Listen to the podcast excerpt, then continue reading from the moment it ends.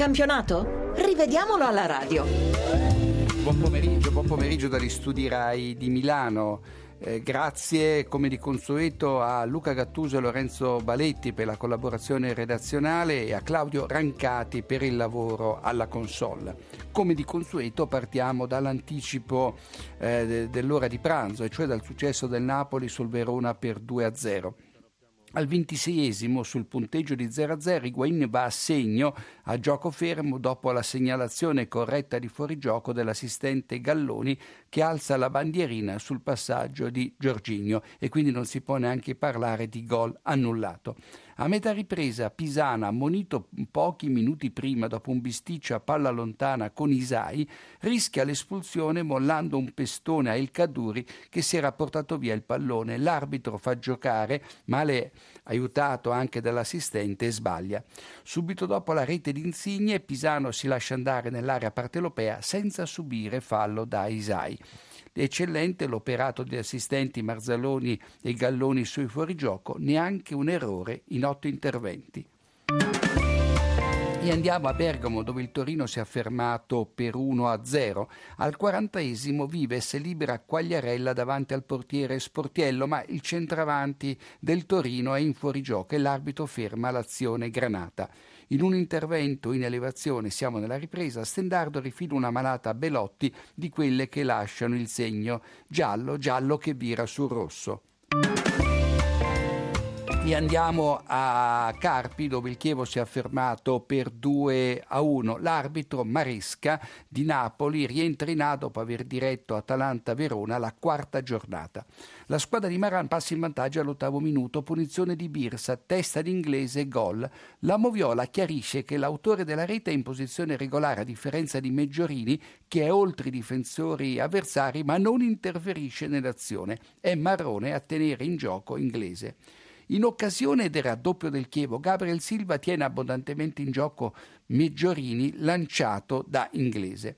Al cinquantesimo, con il Chievo in vantaggio per due a zero, i giocatori del Carpi protestano per un tocco di mano in area di Cesar sul colpo di testa di Bubnjić, ma Cesar ha il braccio attaccato al corpo e quindi il contatto eh, con il pallone non può ritenersi volontario. Era questo probabilmente l'episodio a cui si riferiva Castori nel corso dell'intervista ai nostri microfoni. Riassumo: nella partita di Verona, giusto annullare il gol in fuorigioco di Higuain nel primo tempo, da seconda ammonizione il fallo di Pisano su El Kaddouri a metà ripresa.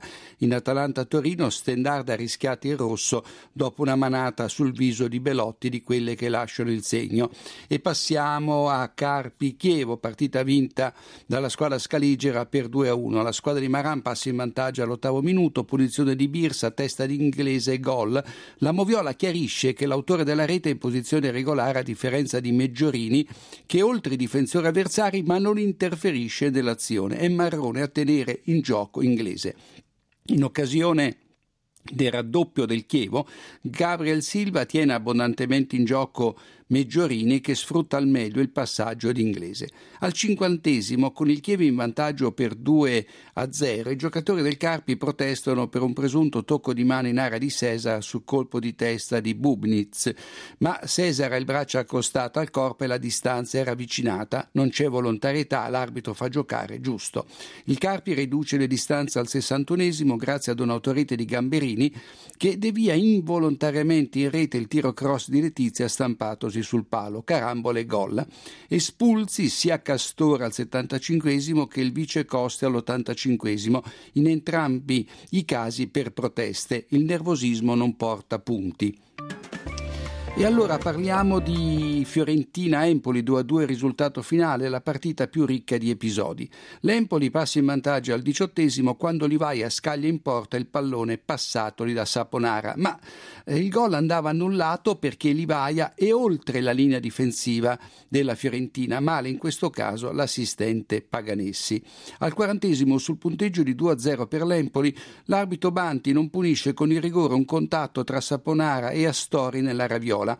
Il talentuoso giocatore di Giampaolo, servito da Maccarone, incoccia il piede di Astori in un cambio di direzione.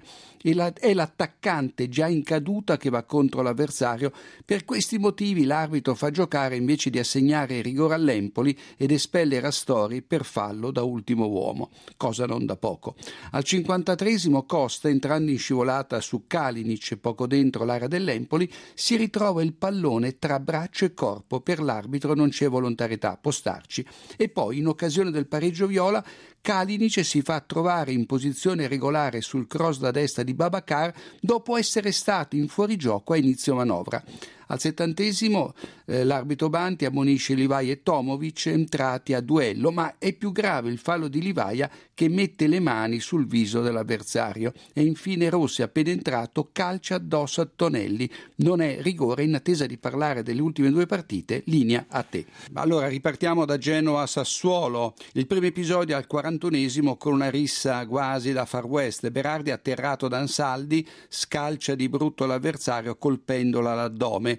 Perotti reagisce mollando una testatina a Berardi proprio davanti all'arbitro Rizzoli, e Rizzoli espelle entrambi, Berardi e Perotti. In sovrappiù ammonisce Perin, che partendo come un forsennato dalla sua porta spinge Peluso, che stava probabilmente dicendo ad, Anza, ad Ansaldi di rialzarsi.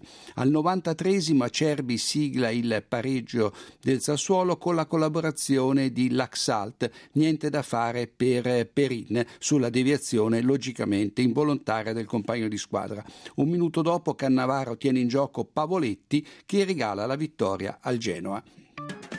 E andiamo all'Olimpico, dove Lazio e Palermo hanno impattato uno a uno. Al secondo minuto l'arbitro Celi e i suoi collaboratori prendono un abbaglio che poteva costare caro al Palermo. Milinkovic e Savic calcia a rete dal limite e Đorđević, in netto fuorigioco davanti a Sorrentino, allarga addirittura le gambe per far passare il pallone. Ci vuole un gran riflesso del portiere siciliano per deviare il tiro in angolo. Incredibilmente l'arbitro, mal consigliato dai suoi uomini, concede la angolo invece di punire l'evidente fuorigioco di Đorđević. Al ventunesimo Goldaniga, tenuto in gioco da Milinkovic e Savic, riprende un tiro di Lazar e porta avanti il Palermo. In avvio di ripresa l'arbitro annulla il pari della Lazio realizzato da Het, perché un attimo prima Đorđević aveva spostato Goldaniga con il braccio sul collo. Giusto. La Lazio pareggia al settantesimo su rigore con Candreva, punito l'intervento di Hiljemark, che sfiora il pallone e prende in pieno le gambe di Lulic. Nel finale Lazar, dopo un tentativo in acrobazia, colpisce il pallone con il braccio ben staccato, e qui poteva starci un secondo rigore per la Lazio. E chiudiamo con Udinese-Sampdoria. Badu in gol al trentaquattresimo sull'assist di Terò.